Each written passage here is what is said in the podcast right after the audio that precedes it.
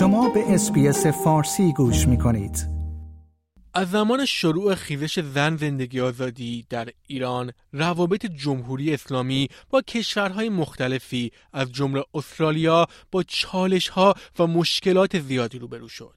از ده‌ها تظاهرات ایرانی و استرالیایی‌ها در همبستگی با معترضین داخل ایران تا تحریم‌های بی‌سابقه دولت استرالیا در 2 سال گذشته و نام بردن وزیر کشور استرالیا از رژیم جمهوری اسلامی به عنوان یکی از عوامل دخالت خارجی در این کشور، اینها همه اتفاقاتی بودند که روابط این دو کشور را به چالش انداخت. اما واکنش رسمی جمهوری اسلامی به این اتفاقات چیست؟ این موضوعات به چه شکلی بر روابط دو کشور تأثیر گذاشته است؟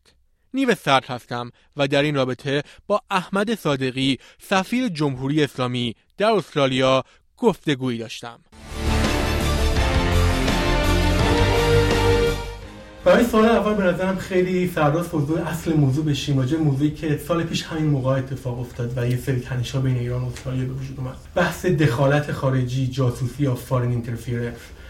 چقدر واقعاً از سمت جمهوری اسلامی توی استرالیا ما شاهد دخالت هستیم نسبت به جامعه ایرانی اینجا؟ بسم الله الرحمن الرحیم. من خوشحالم از اینکه اینجا حضور دارید. پیش نیاز پرداختن به این مبحث که شما گفتید اینه که ما پیشتر اشاره کنیم سیاست خارجی جمهوری اسلامی ایران در یک بستر احترام متقابل به کشورها، پرهیز از هر گونه مداخله در امور داخلی آنها و اجازه ندادن به مداخله داخلی در ایران شکل میگیره که این بر پایه یک احترام متقابل و بر اساس منافع ملی مشترک با همه کشورهای دوست بنا شده. سفارت ایران در استرالیا 2 مأخذ اصلی کار داره. یکیش نمایندگی عالی کشور ما و دولت جمهوری اسلامی ایران نزد دولت پذیرنده که استرالیا باشه. یکی هم رسوندن خدمات به ایرانیان هست، تو شامل خدمات کنسولی و سایر خدماتی که نیاز دارن. در نتیجه اون مباحثی که شما اشاره کردید و اوایل سال میلادی قبل من شنیدم، البته قبل از اومدن من به محل مأموریت بود، بر اساس یه سری مدعیات و بیاناتی که پایه استدلالی و پایه اویدنس و یا مثلا مستنداتی در قبال اون نبود و حالا بر چه چارچوب چه کانتکستی در اون مقطع مطرح شد ما هیچ گونه سندیتی براش دریافت نکردیم. پس این رو ما عملا تکذیب میکنیم. هیچ گونه منبعی که به سفارت مرتبط باشه در کار رسمی همچین مأموریتی ندارن.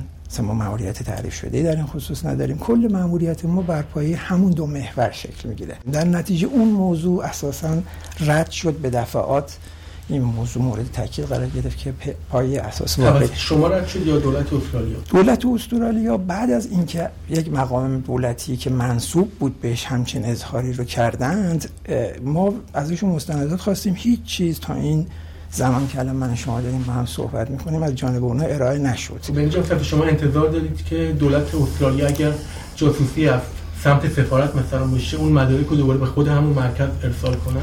مدارک، ببینید، مدارکی که خب بالاخره کشورها تو تبادلات با هم سطوح رسمی و غیرعلنی هم دارن، هم رسمی هم غیرعلنی. در مواردی که اگر یک کشوری نسبت به کشور طرف مقابلش ابهامی براش پیش بیاد، گزارشی دریافت بکنه، مدعایی مطرح بشه، اتهامی طرح بشه یا شکل بگیره، میتونه تو سطوحی که با هم تبادل دارن که ما این تیپ تبادلات رو با دولت استرالیا از دیرباز داشتیم در سطوح مختلف سیاسی، میتونن اسنادشون رو ارائه بدن به سال طرف ایرانی.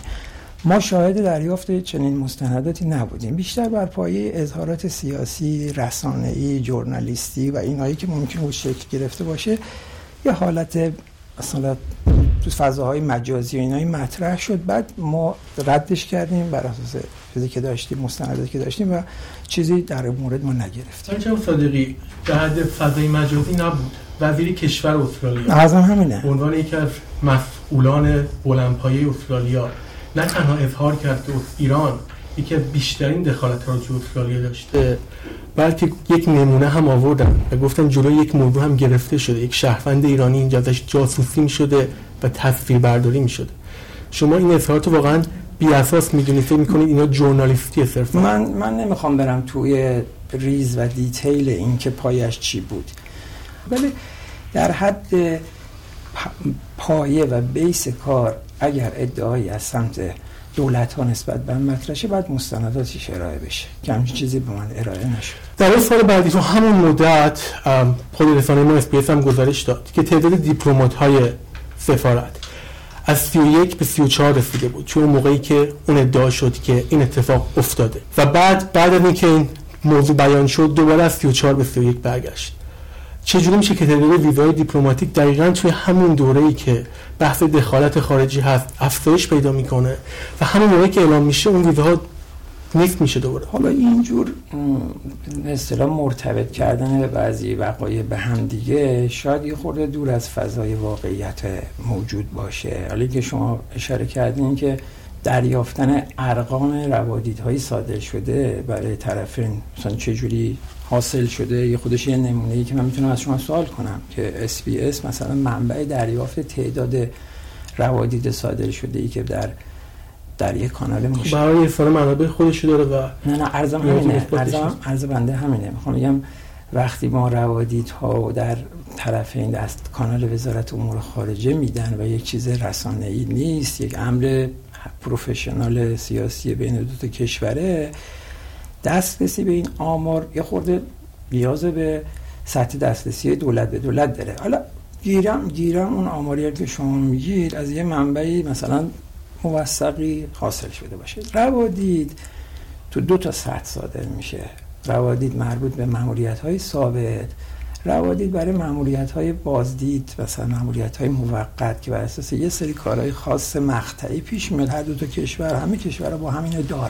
ممکنه شماره روادیدی که صادر میشه وقتی به یک فرد که در این خصوص غیر تخصصی بهش نگاه کنه به صورت جنرال یا اون اوورال سر جمع تعداد مثلا روادید صادره مثلا طرف ایرانی به طرف استرالیایی در مثلا مقطع زمانی انقدر 24 تا بوده مثلا به زعم شما 34 تا. خب این قطع نظر از اینکه اینا به کی داده شده، تو چه چارچوبی داده شده، اینا کیان.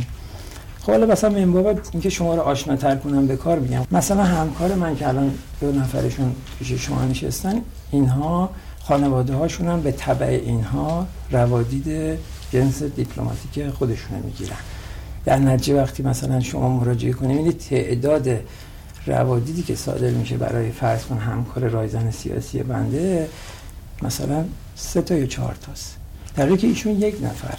وقتی شما برید از منابعی که میگید دارید میگید مثلا 4 تا مثلا روادید مثلا شما بگن 4 روادید، شما مجموعه ممکنه حساب کنید. در نتیجه هیچ ارتباطی بنده به عنوان یک دیپلمات مثلا متخصص تو این رشته و حرفه‌ای به اینکه مثلا یک ایونتی از منظر کسی مطرح شده بعد تعداد اینا بالا پایین شده، اینا به صورت خیلی روتین در طول سالیان ادامه پیدا میکنه. نتیجه این نیست که ملاک این واقعه روادید فلان بوده. خب شما گفتید که ممکنه یه سری بعضی موقع ماموریت‌های موقته، یه سری موقع هم که خانوادگی، برخلاف کدوم بود؟ اینجا این ماموریت موقت بود که تو اون دوره روادید؟ نه ببینید اون اصلا تو اون دوره برای ما مثلا اونو به قول معروف پین پوینت کردن مطرح نیست. اینکه شما میگید مثلا ماموریت‌های شکل میگیره که یک اقدام فنی مثلا هفتگی ممکنه 2 هفته کار میبره بیان اینجا تو قسمت کامپیوتره کنسولی کاری داشته باشن، اونا هم دارن ما هم داریم. خب خیلی از نظر منطقی میتونه این دوتا به هم وصل شه که 3 نفر اومدن دقیقاً دوره‌ای که بحث اون اتفاق رخ داده، شما دوتا هیچ وجه ارتباطی نداره. من اگه شما براتون که فرق میکنه من الان اینا رو یه مقدار اطاله چیز میبینم، مثلا به چیزای اساسی تری میتونستیم بپردازیم تو بحث‌های سیاسی که بحث اساسی نیست. دخالت خارجی برداشت؟ نه اصلا دخالت خارجی از جانب ایران اینجا مطرح نیست به هیچ وجه من الوجود. از نظر دولت استرالیا مطرح این در یه مقطعی مطرح شده، هیچ مستندی به ما داده نشد. همچنان بیانیه آخرشون هم مطرح بود. من اینو ندیدم. من در پراسیدینگ سنای استرالیا خانم وزیر خارجهشون هم که اونجا تشریف بردن، سناتورای اپوزیشن هم که ازشون صدا چیز خواسته بود، اونجا چیزی ارائه نشد. ما اشاره کردیم که هیچ مدرکی نیست، ولی ما به عنوان یک رسانه خب با آدمای مختلف صحبت کردیم و از خیلی از جمعیت ایرانی استرالیا، افرادی که فعال بودن مخصوصا توی این 2 سال گذشته بعد از خیزش زن، زندگی، آزادی، شنیدیم که بارها با تهدیدهای مختلفی روبرو شدن. تو همین استرالیا. خیلی نمونه‌هاشو نمیتونیم دقیق برای شما باز کنیم چون امنیت اون افراد مطرحه. آیا سفارت تو این موضوع نقش داشته و شما به من گفتید که سفارت تنها ارگان مربوط به رژیم اینجا مربوط به نظام جمهوری اسلامی رژیم ما اصلا نمیپذیرم شما بگید. بعضی موقع رژیم هم میشه گفت به هر یک رژیم هم هیچ وجه. حالا ما از موضوع جون نشیم، شما میگید نظام، ما میگیم رژیم. درباره جمهوری اسلامی به طور کلی بحث سفارت مطرح شده و این تهدیدهایی که علیه برخی جامعه ایرانی استرالیایی شده. میشه برای این موضوع توضیح بدید؟ به هیچ وجه سفارت جمهوری اسلامی ایران نه تنها در این مورد هیچ گونه سهم و نقشی نداره، بلکه خدماتی که به ایرانیان ارائه میده در راستای خدمت رسانی به کلیه آحاد ایرانی در خارج از کشور است. آغوش ما به روی تمام ایرانیان قطع نظر از نوع تفکرشون بازه. هرگاه بخوان بیان خدماتی که لازم دارن به عنوان شهروند ایرانی بگیرن، مایل باشن با خود من ملاقات کنن، نقطه نظراتشون رو بدن، ما همیشه پذیراشون هستیم. به هیچ وجه بویی از این موضوع در این که ولی خب ما تو 2 سال گذشته دیدیم که بارها روبروی همین سفارت تظاهرات شد ولی هیچ واکنشی نه از شما دیدیم نه بیانیه‌ای دیدیم. خب اونا هم مردم بودن دیگه، چرا نسبت به اونا واکنشی داده نشد؟ ما واکنش بیانیه‌ای لازم ندیست که بدیم. ما به اصطلاح وقتی این ضرورت پیدا کنه با مردم صحبت کنیم، تحولاتی رو که بخوایم مثلا دنبال کنیم و وزارت امور خارجه اینجا در میون می‌ذاریم در ارتباط با اقداماتی که اگر ایذایی باشه. ولی در کل ما به مناظره آزاد بین ایرانیان اعتقاد داریم در چارچوب احترام، در چارچوب حفظ اون گفتمان کشوری و ملی ما. حالا مثلا باید اینو از یک سری فعالیت‌هایی که حالا شکل آشوب و اختشاش داره و جدا کرد. ولی شما تظاهرات زن، زندگی، آزادی و اختشاش میدید. اون فرمی که شما جلوی سفارت مثال زدید کاربرد بسیار الفاظ مستحجم و زشتی که این ادعای شماست. ما به عنوان SBS فارسی ببخشید من قطع می‌کنم، شما نمی‌تونید این ادعا رو تایید کنید. پلیس اینجا شما نمی‌خواید تایید کنید. پلیس اینجا 2 تا 3 تاشون رو به خاطر همین حرکت ما نمی‌تونیم بگیم که چه جریانی بوده. من حالا خوشحال می‌شم اگه مدارکی هست بعداً در اختیار ما قرار بذارید، ولی ما نمی‌تونیم این موضوع رو تایید کنیم چون شما واقعا مثلا میگید مستند این سری به نظر میاد واقعا این موضوع تا یه حدی غیر قابل انکاره. یعنی ما از 10 نفر از وزارت کشور استرالیا، پلیس، همه جا داره این موضوع مطرح میشه و شما همچنان تاکید میکنید که این موضوع مستند نیست، با اینکه حداقل رسانه ما که چندین مورد مطرح شده بهشون وزارت کشور استرالیا این موضوع دریافت کرده. علت اینکه تاکیدتون روی موضوعیه که این موضوع مدرکی نیست چه وقتی که تا اون ارگان رسمی استرالیا رفته. باید من از بیت از مبنا یا پایه محکمه پسند و حقوقی بودن یه ادعا به شما عرض میکنم. میگم برای یک به اصطلاح اینکه یک مدعا بخواد پایه رسیدگی پیدا کنه باید مستند باشه. زمانی شما به من میتونید مراجعه کنید که مثلا این درخواست رو شما رسیدگی کن که درش یه سری مشهودات، مستندات بیاد ارائه بشه دیگه. ولی تا این زمان که من شما صحبت میکنیم هیچ گونه طرح موضوعی در قالب دیپلماتی با ما انجام نمیشه. شما فکر میکنید بیانیه وزارتی ببخشید صحبت‌های وزیر کشور استرالیا خیلی رک بپرسم دروغ نسبت به این؟ ابداً من دروغ و راستش رو نمیگم. من فقط دارم میگم که باید از کانال‌های تعریف شده دیپلماتیک به ایران اینها ابلاغ بشه، اطلاع داده بشه تا قابل رسیدگی باشه دیگه. اصلا روی صحت و سقمش رو خودشون میدونن. از اولش رد کردید الان میگید که من رد نکردم. یعنی من نمیخوام این بحثای موقعی تحریف بشه تو صحبت‌ها. ادعا که مطرح میشه وقتی قابل رسیدگی از جانب ما که به ما با مستندات ارائه بشه. یه سوال دیگه راجع به همین روابط ایران و استرالیا داشتم. ما خب یه طیفی از تحریم‌های مگنیتسکی رو دیدیم که از سمت دولت استرالیا علیه ایران انجام شد که فکر کنم بیشترین مقدار بوده از سمت استرالیا نسبت به ایران. از سمت دیگه وزیر امور خارجه در سایه استرالیا گفتن که روابط ایران و استرالیا داره به سمت تیره تر شدن پیش میره. نظر شما چیه در این موضوع؟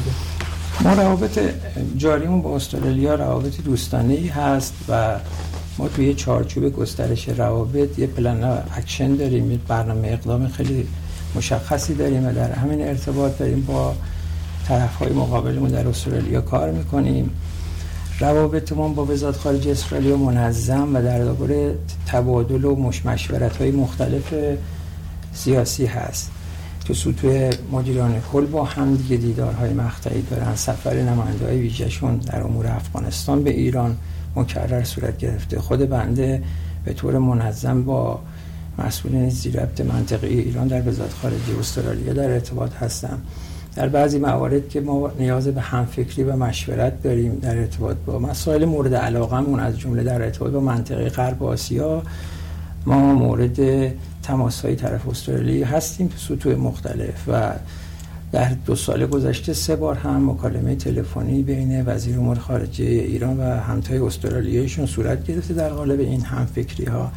ما سیر روابطمون با استرالیا رو رو به رشد می‌دونیم و در برنامه اقدام ما اون چیزی که شاید برای شما به عنوان یک شبکه رادیویی با مخاطبین ایرانی خیلی میتونه مطمئن توجه باشه، برنامه گسترش خدمات به ایرانیان هست که ما از بعد ورود به اینجا یه برنامه منظم توسعه‌ای برای اینکه کیفیت کار خدمات رسانی به ایرانیان رو داشته باشیم تعریف کردیم و به نحو خیلی خوبی توش پیشرفت داشتیم و تونستیم صف انتظار برای دریافت خیلی از خدمات کنسولی رو به حداقل برسونیم.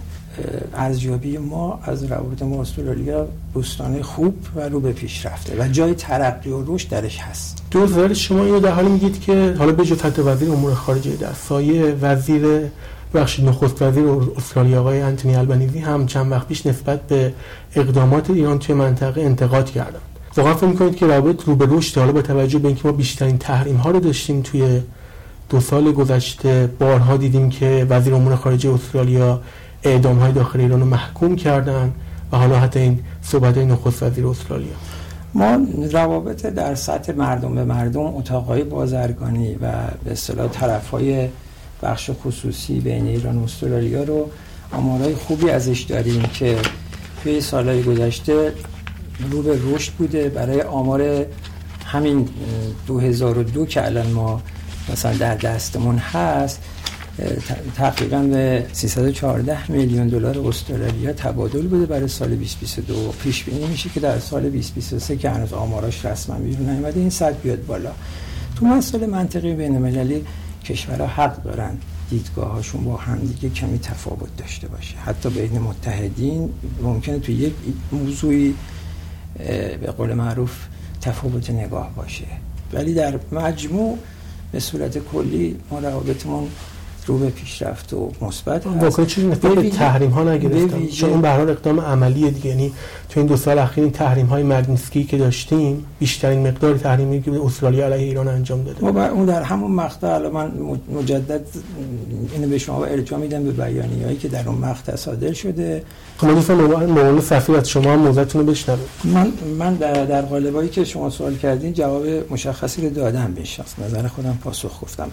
فکر می‌کنید با توجه به نگرانی‌هایی که استرالیا نسبت به وضع حقوق بشر داخل ایران داره و بارها اینو مطرح کرده به شکل بیانیه‌های مختلف، این روابط می‌تونه به شکلی ادامه پیدا کنه وقتی وضعیت حقوق بشر حداقل مورد انتقاد استرالیا است؟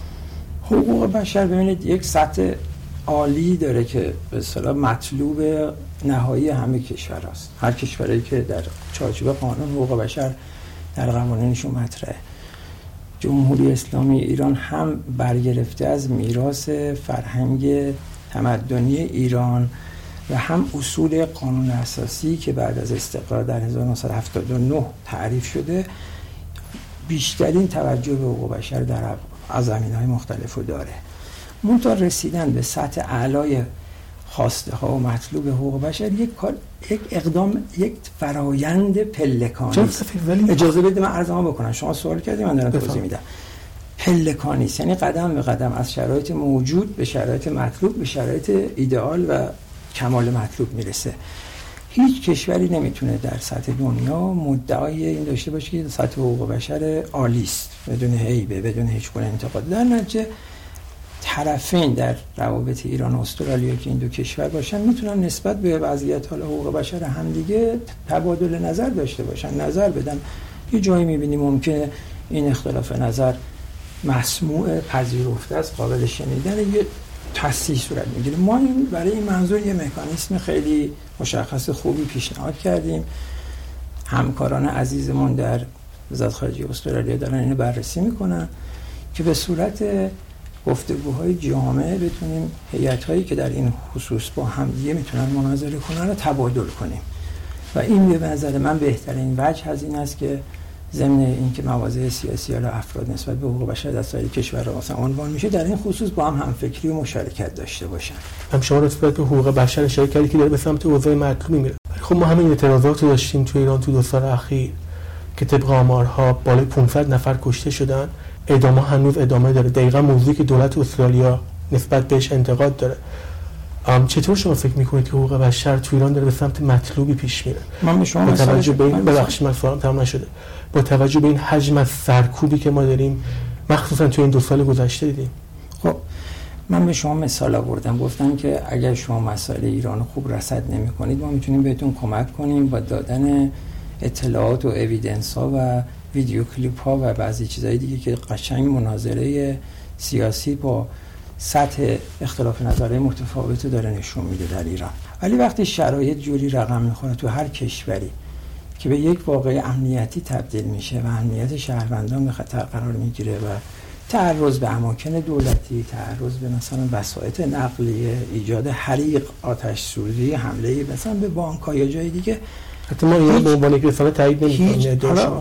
نظر شما برای خودتون قابل احترامه، من ولی من دارم الگوهای بین‌المللی این موضوع میگم چجوری بهش نگاه میکنن. در هر کشوری وقتی یک پدیده امنیتی پیش میاد که در نتیجه اغتشاشات و در نتیجه این گونه بی‌نظمی‌های شدید، پلیس مأموره اصلا برای این کار حقوق میگیره که نظم و آرامش رو در سطح اجتماع برقرار کنه. در نتیجه وقتی وقایع امنیتی یا از خارج اینستیگیت میشه و برانگیخته میشه، تحریکات صورت میگیره و اینها، هیچ دولتی نیروی پلیسش نیروی امنیتیش دست به دست نمیذاره که امنیت شهروندان به خطر بیفته، ولی در سطح بیان نظرات، اختلافات نظرات سیاسی، بیان مناظره ها، یک شرایط بسیار مطلوبی الان در جریان هست تو ایران. ما چون 40 دقیقه وقتی که شما خواسته بودید تموم شده، من یک سوال پایانی فقط بپرسم. من دیگه سوال پایانی باید بپرسم چون راجع به بحث حقوق بشر اشاره کردید و بحث این که گفتید که آسیب رسیده به اماکن مختلف، که خب گفتم ما به عنوان یک رسانه نمی‌شیم واقعا این موضوع تایید کنیم. ما کشته شدن کودکان رو داشتیم، 10 کودک کشته شدن، کودک‌ها که آسیب نمی‌زدن، کودک‌ها که آتش سوزی نمی‌کردن. گفتش من برای شما بهترین جواب دارم و اون اینه که اگر میدونستم حالا با کمک همکاران آمار تعداد کودکان کشته شده در غزه توسط ما اصلا درباره اسرائیل اینجا صحبت نمی‌کنیم. 100% یک رسانه بی‌طرف نگاهش. ما الان صحبتمون درباره ایران جناب صفی. من سوالم درباره کشته شدن کودکان شما پاسخ ندید به این موضوع. یک مقدار بعد به شرایط انسانی و به اصطلاح مزیت الان مصاحبه ما درباره اصلا اسرائیل و فلسطین نیست، اون موضوع جای خود داره. سوال من درباره کشته شدن کودکان در ایران بود. شما اون آمار کشتگان غزه کودکان چک کنید. چون من تاکید می‌کنم سوال من درباره وقتمون تمام شده، یه وقت دیگه تنظیم من سوال جواب ندید در واقع. میگم خیلی ممنون. لحاظ داشته اینا با هم دیگه صحبت. لایک، شیر، کامنت. SBS فارسی را در فیسبوک دنبال کنید.